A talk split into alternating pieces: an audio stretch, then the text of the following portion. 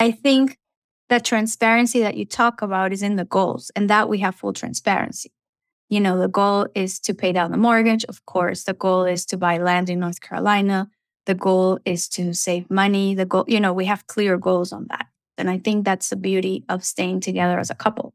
You have to have shared goals, and you must have individual goals, because you are an individual. You're born as an individual. And if you don't pursue your individual goals, then there's going to be resentment as you age.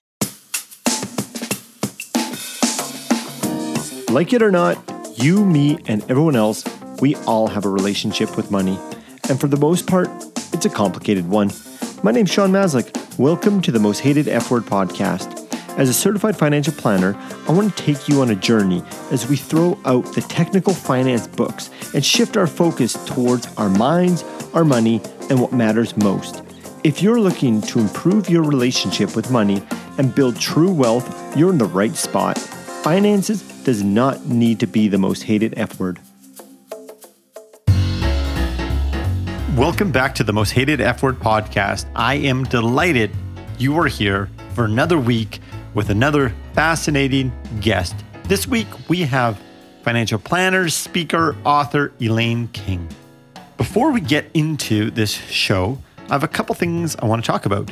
Number one is, if you want to attend a boutique and intimate conference where practitioners, researchers are coming together to talk about the latest research and knowledge around cultivating healthy and thriving relationships with money, I'm going to suggest you come to Denver from October 5th to 8th to the Financial Therapy Association's annual conference. There will be over 20 amazing speakers. We have three keynote speakers. One is Elaine King, who's my guest today, Todd Kashdan, who has written several books, including the wonderful book, The Art of Insubordination. He was a past guest on the podcast. And Antonio Harrison, aka Coach Doc, who also was a past guest, and we had a fascinating conversation. All three of those keynote speakers will have you thinking deeper about your relationship with money and what is wealth for you and your life. I highly recommend this conference. Again, that's the Financial Therapy Association's conference taking place in Denver, Colorado, October 5th to 8th. I will be there, and I look forward to seeing many of you. Also, if you have been enjoying this show, I'd appreciate if you could leave a review. Reviews help us know that we are providing shows, information, and guests that you appreciate, and it also helps bring wonderful guests like Elaine on today. If you have an episode that you think a friend, colleague, or family would like to listen to, please email them that episode. It means a lot to me. So who is Elaine King? Elaine has worked with more than 1,200 families, creating practical and actionable strategies focused on wealth planning, financial education, succession planning, social impact, and family governance. Elaine has really done it all. Elaine has many certifications, such as family business advising. She's a CFP. She's also an ambassador for the CFP board. Elaine is the founder and president of Family and Money Matters. And since 2012, her mission has been to improve families' human and financial capital to reach financial well-being. She is the author of 8 published books about financial planning. 2 of those books, Family and Money Matters Next Gen, and La Familia y el Dinero Hecho Fácil. Sorry about my pronunciation, but both books won Best Latino Book Award. She is also the author of Saltarín, a children's book pioneering in teaching kids the value of financial planning. This conversation felt so good. You could feel Elaine's energy oozing through the mic all the way from sunny Miami. During our conversation, we talk about many things around our money stories, how our families and cultures impact our money stories, and how they're influencing how we think, feel, and behave around money. And many occasions, we aren't always aware of it. We talk about the importance of acknowledging how our backgrounds and history and culture are influencing our money stories, and how when we take the time to sit with ourselves, we can start to recognize and make sense of our patterns, behaviors, and so forth. Elaine talks about the value of having mentors, money mentors, and she shares some wonderful stories about her grandmother, how she was an incredible mentor to Elaine. Elaine talks about her journey as she continues to evolve. An important word that you will get from this conversation is continues to evolve. You can hear by Elaine's conversation that she certainly doesn't feel like she has arrived. And I think there's a lot of wisdom in accepting and surrendering to that we're always evolving and changing. Elaine shares how she's moved now into a relationship of having peace with her money. And that doesn't necessarily mean having a whole bunch of money in the bank account. Quite the opposite, actually. On that topic, we discuss what is wealth, authentic, true wealth, and how we can improve our financial well-being and so much more. I hope you enjoy this fascinating conversation with Elaine King.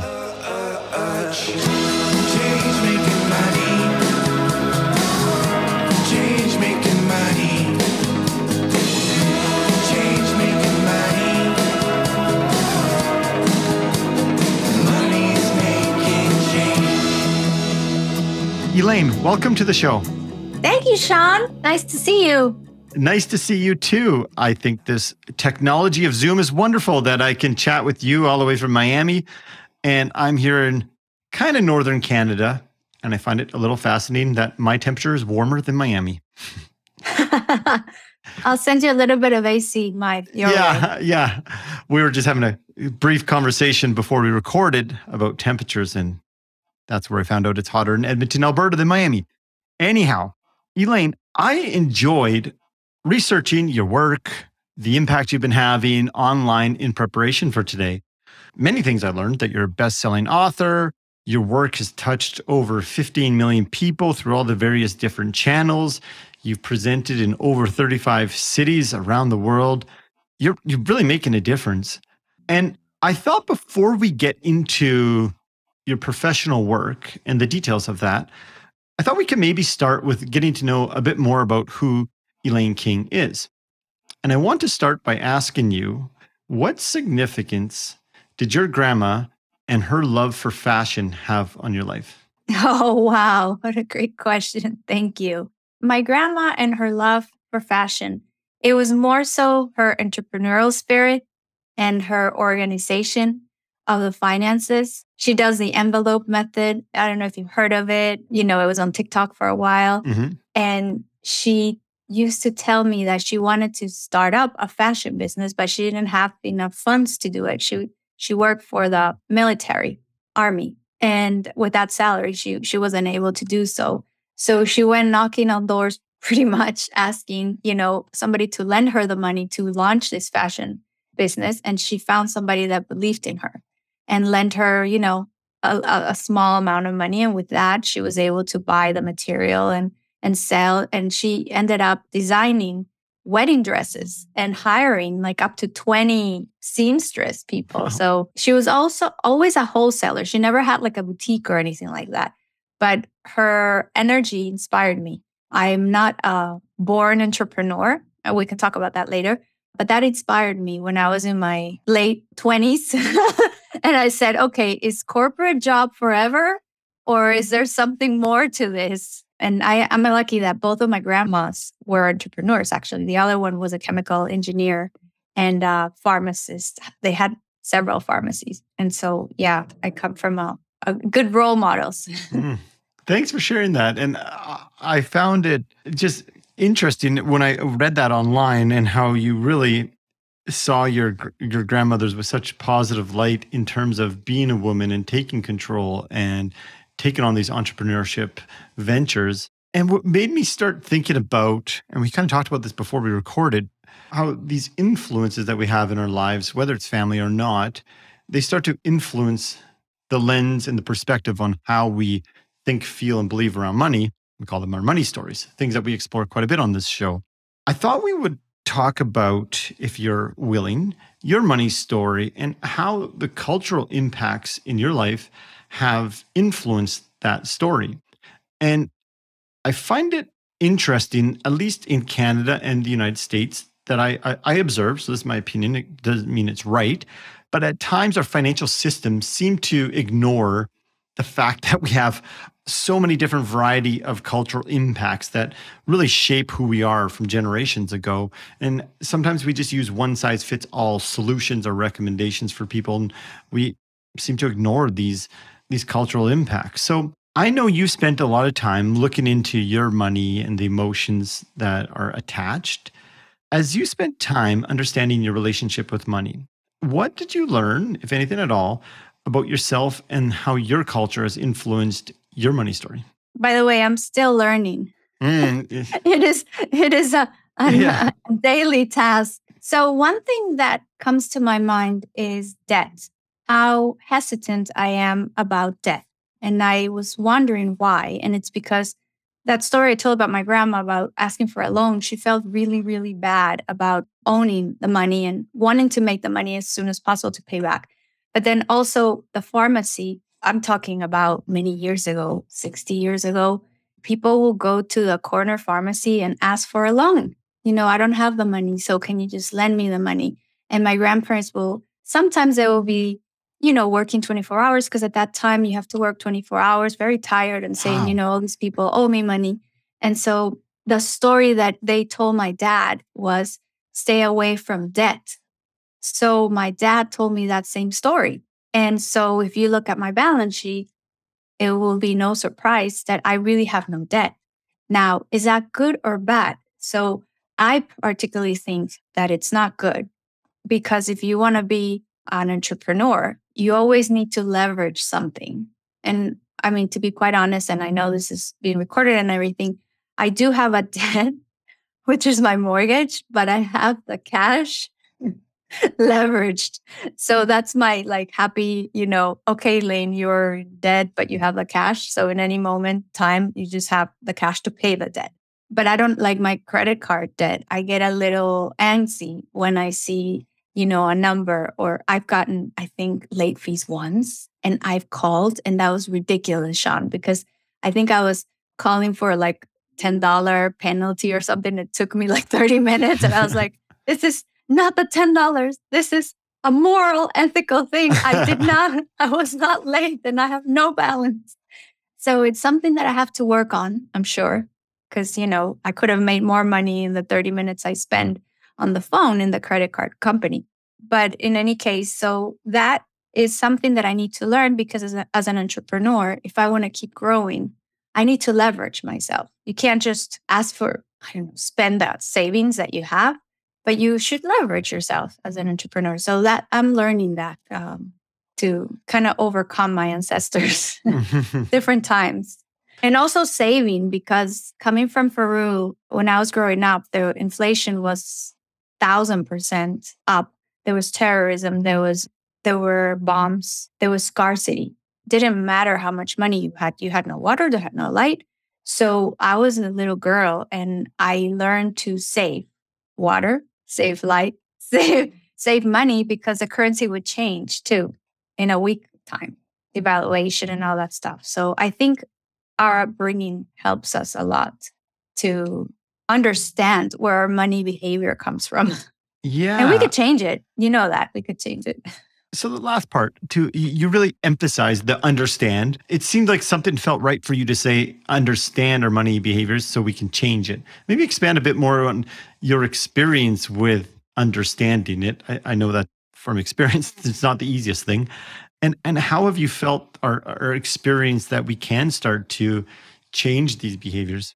Yeah, so when I think it was 5 years old or 7, I forgot. My dad gave me my allowance and he told me, here's $1 and, you know, you should save 50 cents and then the other 50, you know, spend it, whatever. So I took it at heart. And even in college, I would save, he would give me $20 and I would save 10. Don't ask me how I survived college, but, and then after I graduated, I was also a saver. And then I thought, well, I can't save 50% anymore. I mean, you have to spend some money. So the understanding component is on allowing yourself that if your parents told you that, you don't have to take it to heart. You know, maybe I save 10%. Maybe on a good month, I save 20%. And maybe on a bad month, I save 0. And it's okay.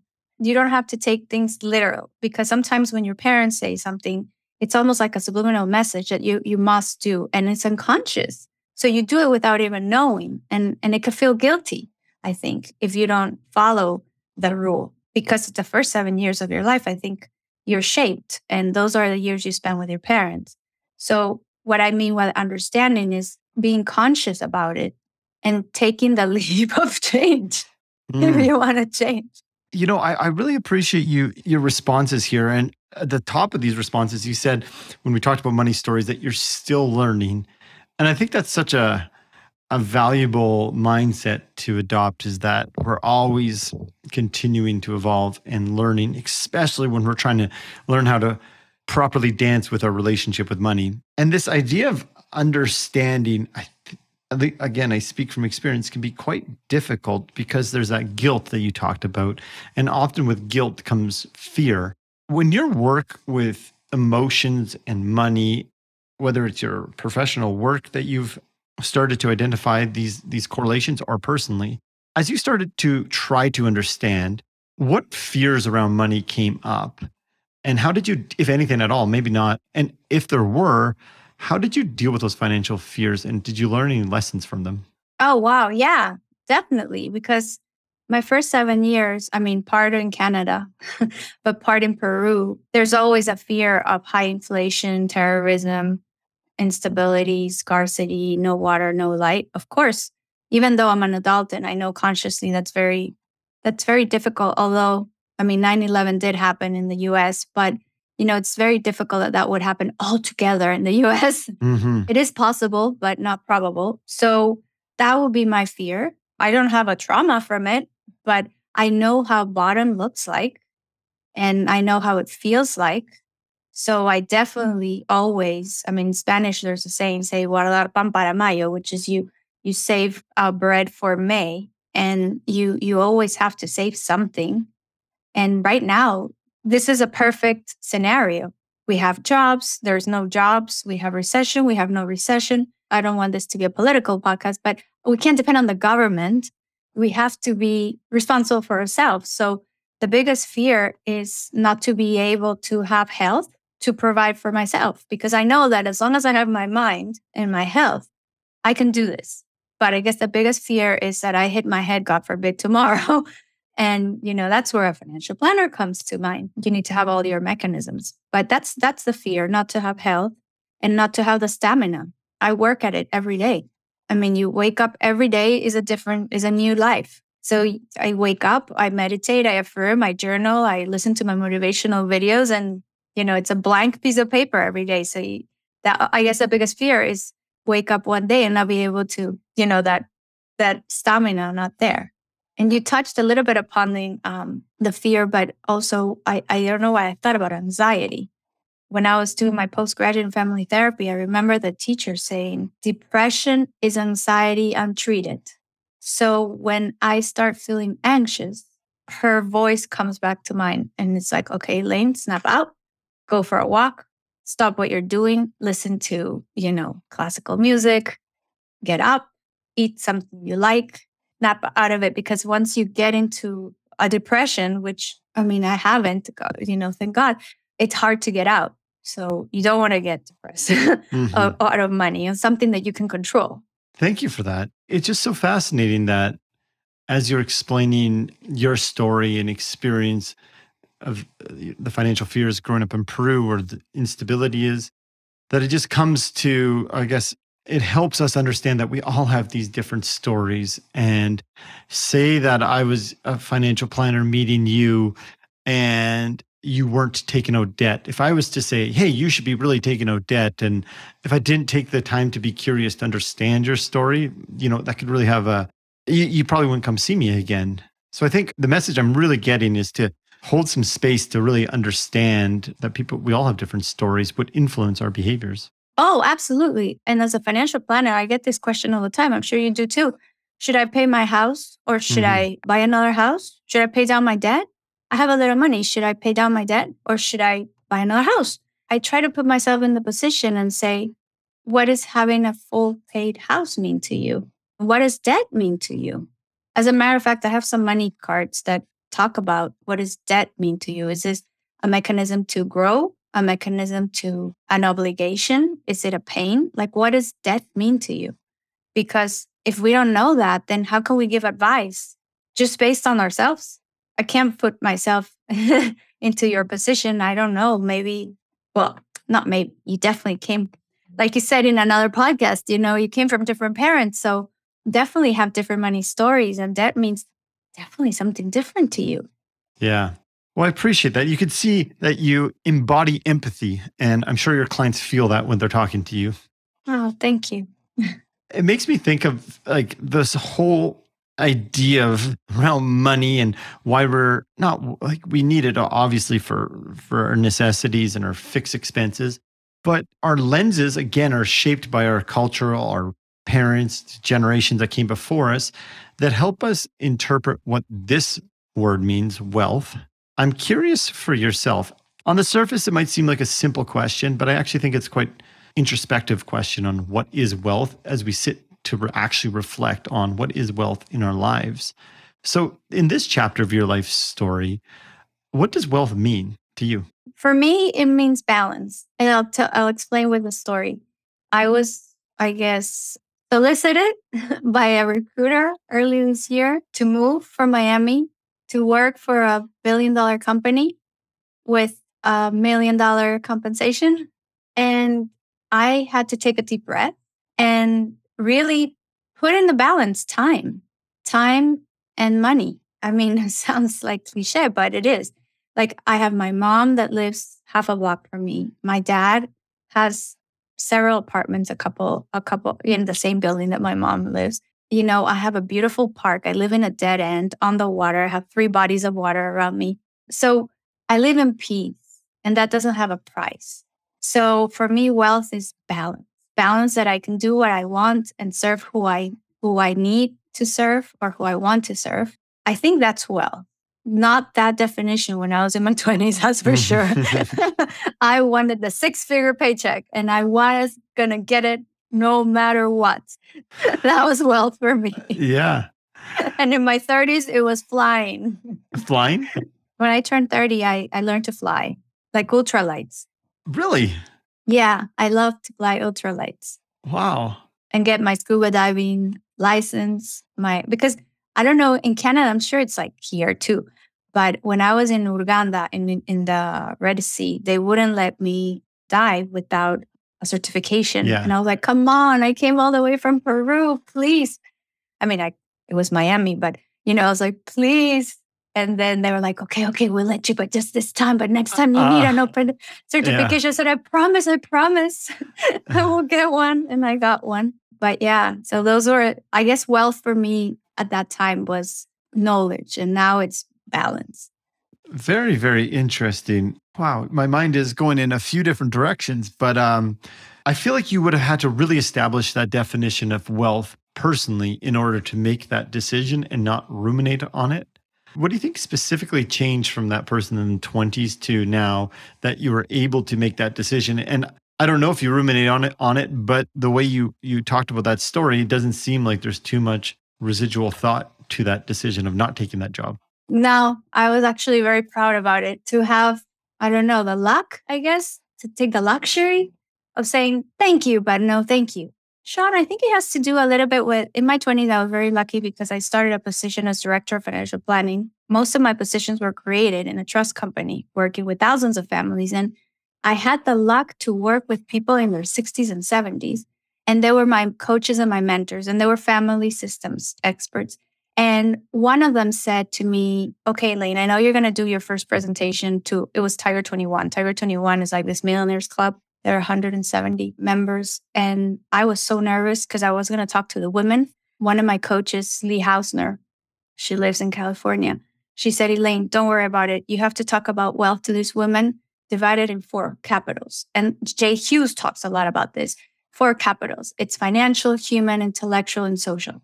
And so from the start of my career, I grew up thinking and knowing or believing that wealth was more than just money. It was all the intellectual capital that you have, all the community impact that you can make, and also the human connection that you have with your family.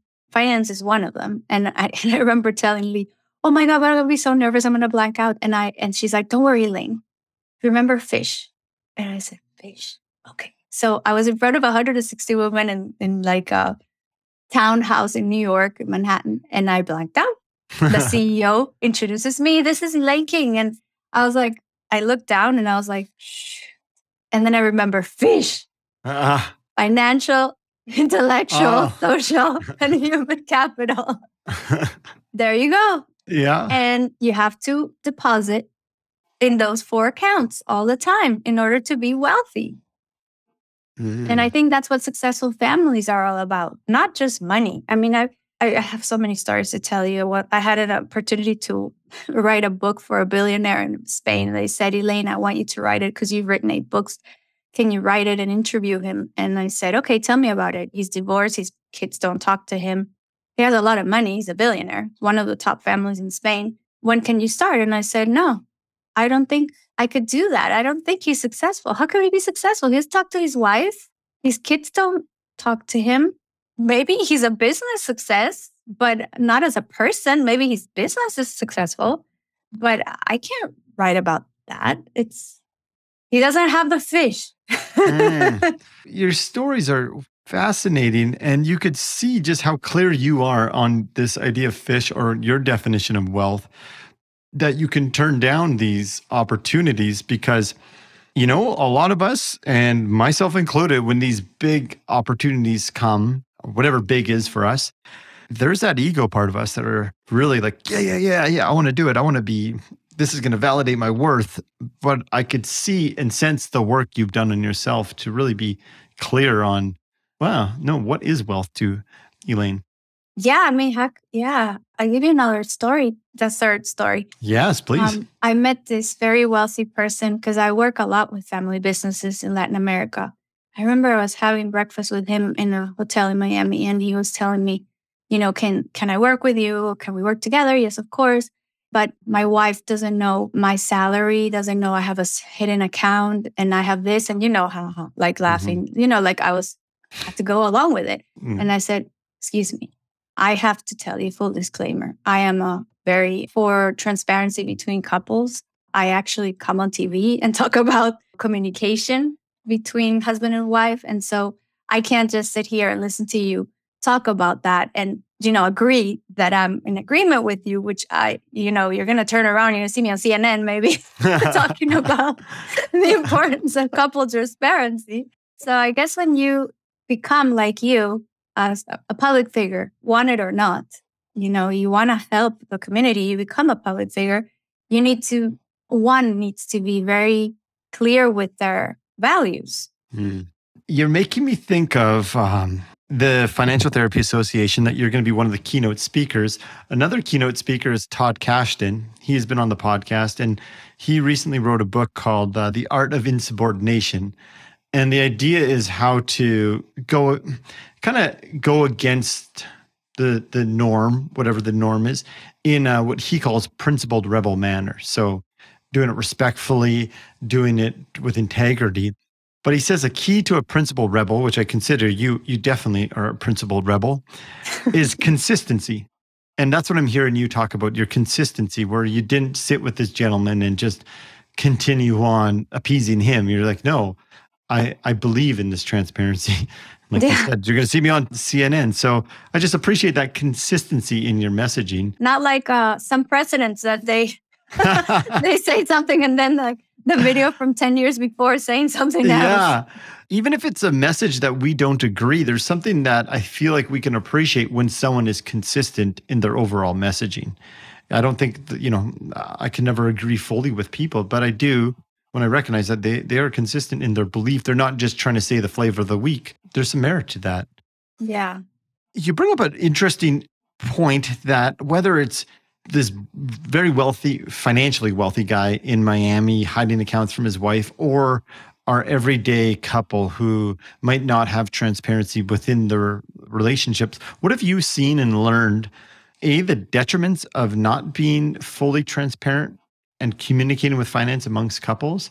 And then what on the other side, what benefits have you seen that couples can have when they are transparent? Well, I think one needs to understand first the personality of the spouse. And usually in love, opposites attract. So I, full disclaimer, I'm a saver. My husband is a spender, very good at it. And I'm very good at my craft. So we have to protect each other, because if he doesn't, promote the beauty of having a house versus a studio, I would be living fully paid on a studio probably. And, I live in a beautiful house thanks to him because he's more risk. And thanks to me, we have a retirement account. We need to understand where our strengths and weaknesses lie. So not to hide from each other's stuff, but protect each other from things. Yes. So yes, we have a common account, and then we put all the money that we need to support the household. But then, if he gets a bonus or I get a bonus, then it's up to me if I want to take him on a travel, or if it's up to him if he wants to spend, the saving part and the spending part, we take turns. We have our own roles and responsibilities for that. We don't commingle everything. We right. commingle some things. But I think the transparency that you talk about is in the goals, and that we have full transparency. The goal is to pay down the mortgage, of course. The goal is to buy land in North Carolina. The goal is to save money. The goal, we have clear goals on that. The goal is to, buy an electric car. We have common goals. And I think that's the beauty of staying together as a couple. You have to have shared goals, and you must have individual goals. You have to have shared goals, and you must have individual goals. So there's an emphasis on both of these words. Can you elaborate on why is there must and you have to? Yeah, you have to have shared goals if you want to stay together. Because if you don't have a shared dream, then it's kind of sad not to. Why are you together? You have to have a shared dream. But you must have an individual goal, because you are an individual. You're born as an individual. And if you don't pursue your individual goals, then there's going to be resentment as you age, and wanting to pitch in that must-have goal and then ignore your individual goal. I know, because I work with a lot of families, and I have 60-year-old women. They stopped dreaming. They wanted to do X, Y, and Z, and all their time they gave it to the must-have goal, and they forgot their individual goals, and they wish they would have not. So I think you have to have both. Yeah. Your responses make me think of this book called Us by Terry Real. It's a great book about shared goals, is making me think about it, but the us of a relationship. So when partners think about the group as an us, but what I'm hearing you say is there's no us if there's no me underneath, so to speak. Like if I have resentment around, I can't do anything that I aspire because I don't have any financial goals personally, then I think I'm hearing you say it's hard then to fully buy into those share goals. Yes. That's my belief. Again, I've communicated this with some of my girlfriends, and some of them said, Elaine, it makes a lot of sense. I wish I heard you before I got married. It's too late now, because, we came off nothing and we commingled everything. And now if I want to do an individual goal, my husband's going to think I want to leave him, but I don't. So I think it should be the base. That's what I believe. Because just to be an independent person, you are with a person because you want to, not because you depend on them. That's right. I feel like I hear your grandma coming out of you right now. Strong. Strong woman, yes. Out of curiosity, what's North Carolina, the aspirational goal of having land there? Is it a nice place? I've never been there. Yeah, I should have said Blue Mountains, because I'm between Georgia and North Carolina. So there's a lot of reasons why. One of them is the elevation component. I live on sea level right now.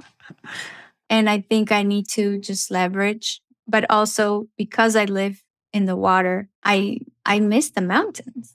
And the closest mountains from Miami are in Georgia. And they're called the Blue Mountains, which they share the border with North Carolina. North Carolina has the highest PhD per capita and the most beautiful golf courses. It's pretty civilized city. There's Asheville, Biltmore, etc. Georgia is a little more open fields, more relaxed state. So their almost opposite in terms of political views. Mm. Just to give you an idea, I've been told that in Georgia, they won't sell you land if you don't have a gun. So that's why I was considering North Carolina, because I don't want all my neighbors to have guns. But Georgia is beautiful. So that's why I said consciously North Carolina, but it's more expensive. So I just have to weigh my odds, pros and cons. And if I have to have a gun, I guess I'll keep it in the box. These are pro and con things that we don't have on our list in Canada. No, that one's not on ours. But again, our backgrounds, our environments influence how we think. So you should go. It's beautiful. I will. One day, I will go see the Blue Mountains. We have beautiful mountains where I am, but they're not North Carolina mountains. So we've been talking about your evolution and your changing perspective on what wealth is. And it brings us to this idea that I've heard you write about online about financial well-being. And this is another term similar to wealth where, it's got loose interpretations depending on your current philosophy or perspective on money. So what is financial well-being according to your perspective? And I've seen you talk about strategies or stepping stones in order to achieve that level of financial well-being. Could you share start off with what is, according to Elaine, financial well-being, and then what are some strategies or stepping stones that we can take? Yeah, so thanks for that question. Financial well-being, I think, describes a lot of who I am. When I wrote my first book, Family and Money Made Easy, I remember an interviewer said, "Oh, Elaine, you must be a gazillionaire. Teach me how to make money." And I said, it's not about having all the money in the world. It's just having peace with yourself, that money has a purpose. So after that book, I wrote The Seven Money Colors, which is the 7 steps to financial well-being, because I was like, I think I need to be a little more clear on my purpose. They're actually colors. And it's the first one is your values. It's who you are with money, who you want to be with money, the first step. And it's purple because purple is clarividencia. You can say it more beautifully in English, clarividence, whatever it's called. It sounded much better in Spanish than what I would be able to say. Thank you. And the second one is your goal, right? Which is blue. And then the third one is your organization. Everybody has a different style. And then the fourth one is how you gather money. You can save it, you can whatever. And then the other one is how you manage debt.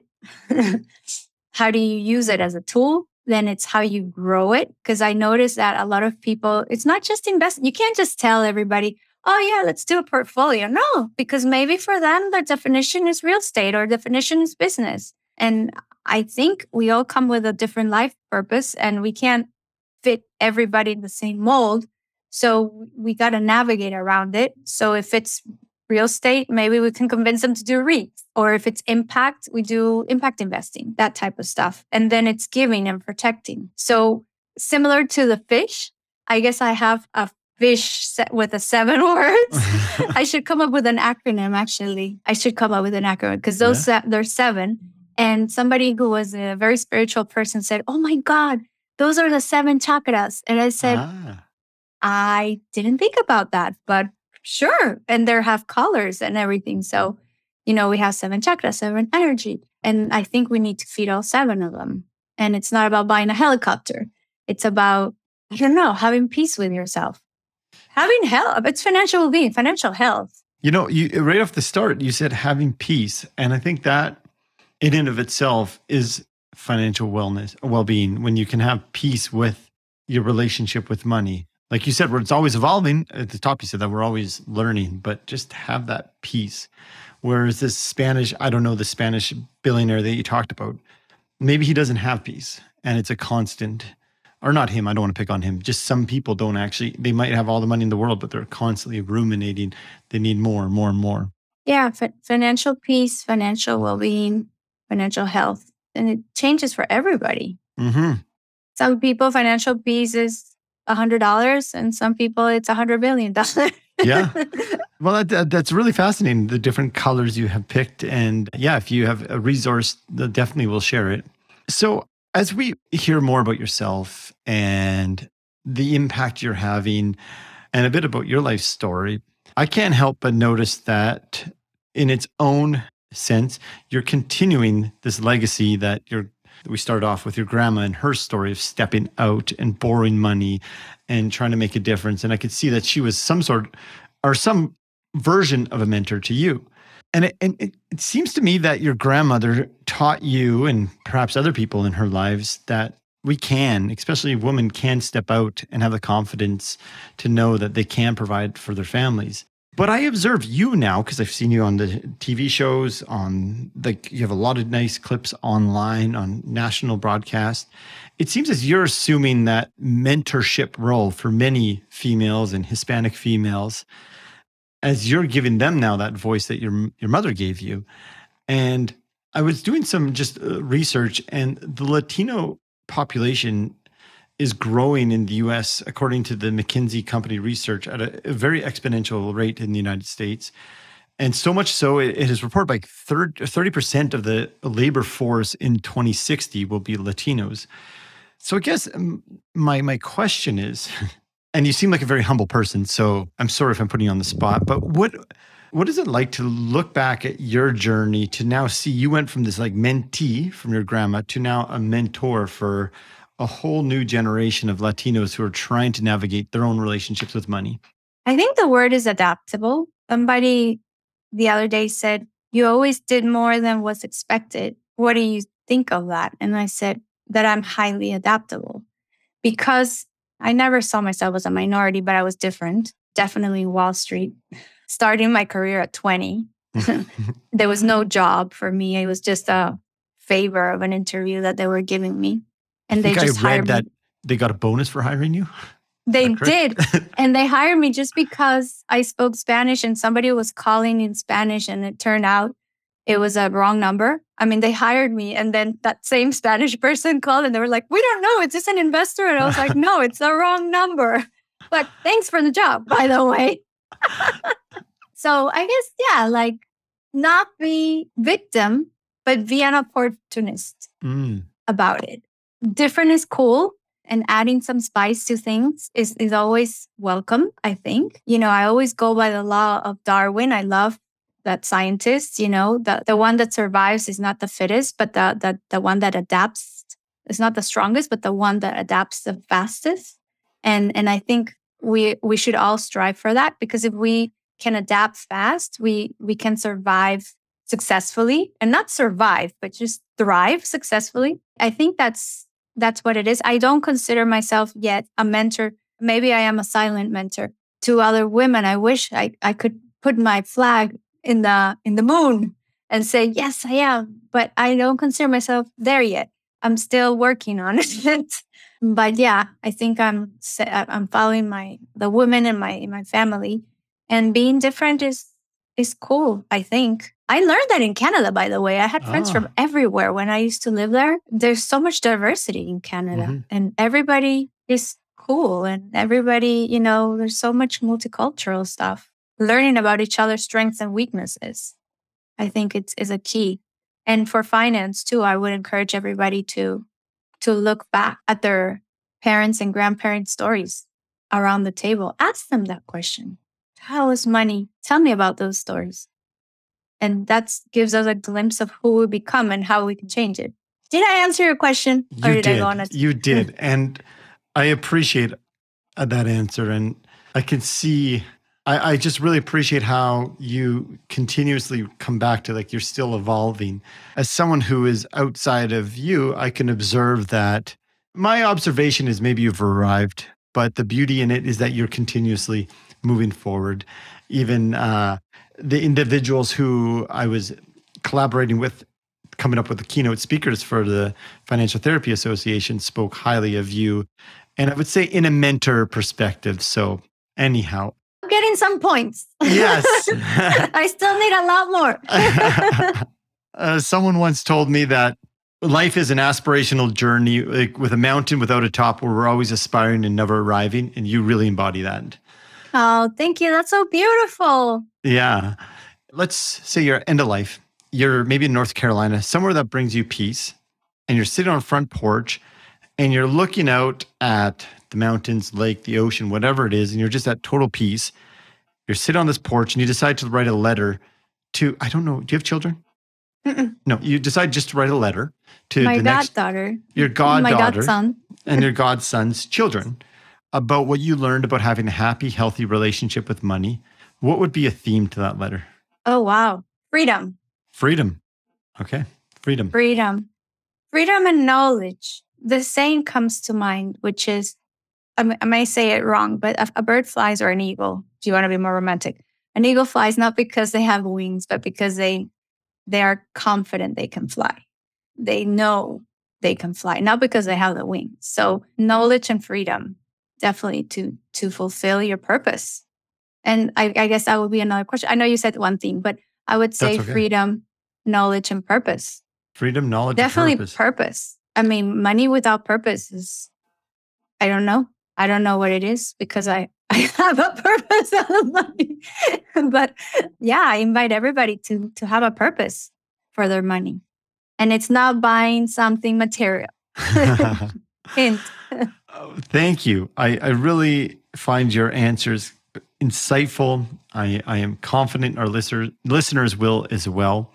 Where can people find all of your 8 books, information about you, point people to where you would like them to go find Elaine King? Cool. So for the first time in history, I have a website with my name, and it's elaineking.com. So if you type elaineking.com, you're going to see my new website. It doesn't even have 1 month. So stop by and let me know what you think of it, because it took me a long time. I was on that quite a bit over the last week. It looks really good. Yes, it flows. Yes, it does. What a concept. Well, thank you so much. We'll include that in the show notes. And if you want to send me anything else, we'll include it as well. But thank you so much for taking the time. I know you're busy, and I appreciate you spending the last hour with us. Thank you, Sean. I appreciate you so much. And I look forward to seeing you in person. Yes, me too. And I'll anyone else who comes. I'll be routing for you. Vice versa. Without a top, my wealth is measured, and now I spend my time. Now I write freedom story with every breath inhaled. Money is not the boat of life, it's just the wind in the sail.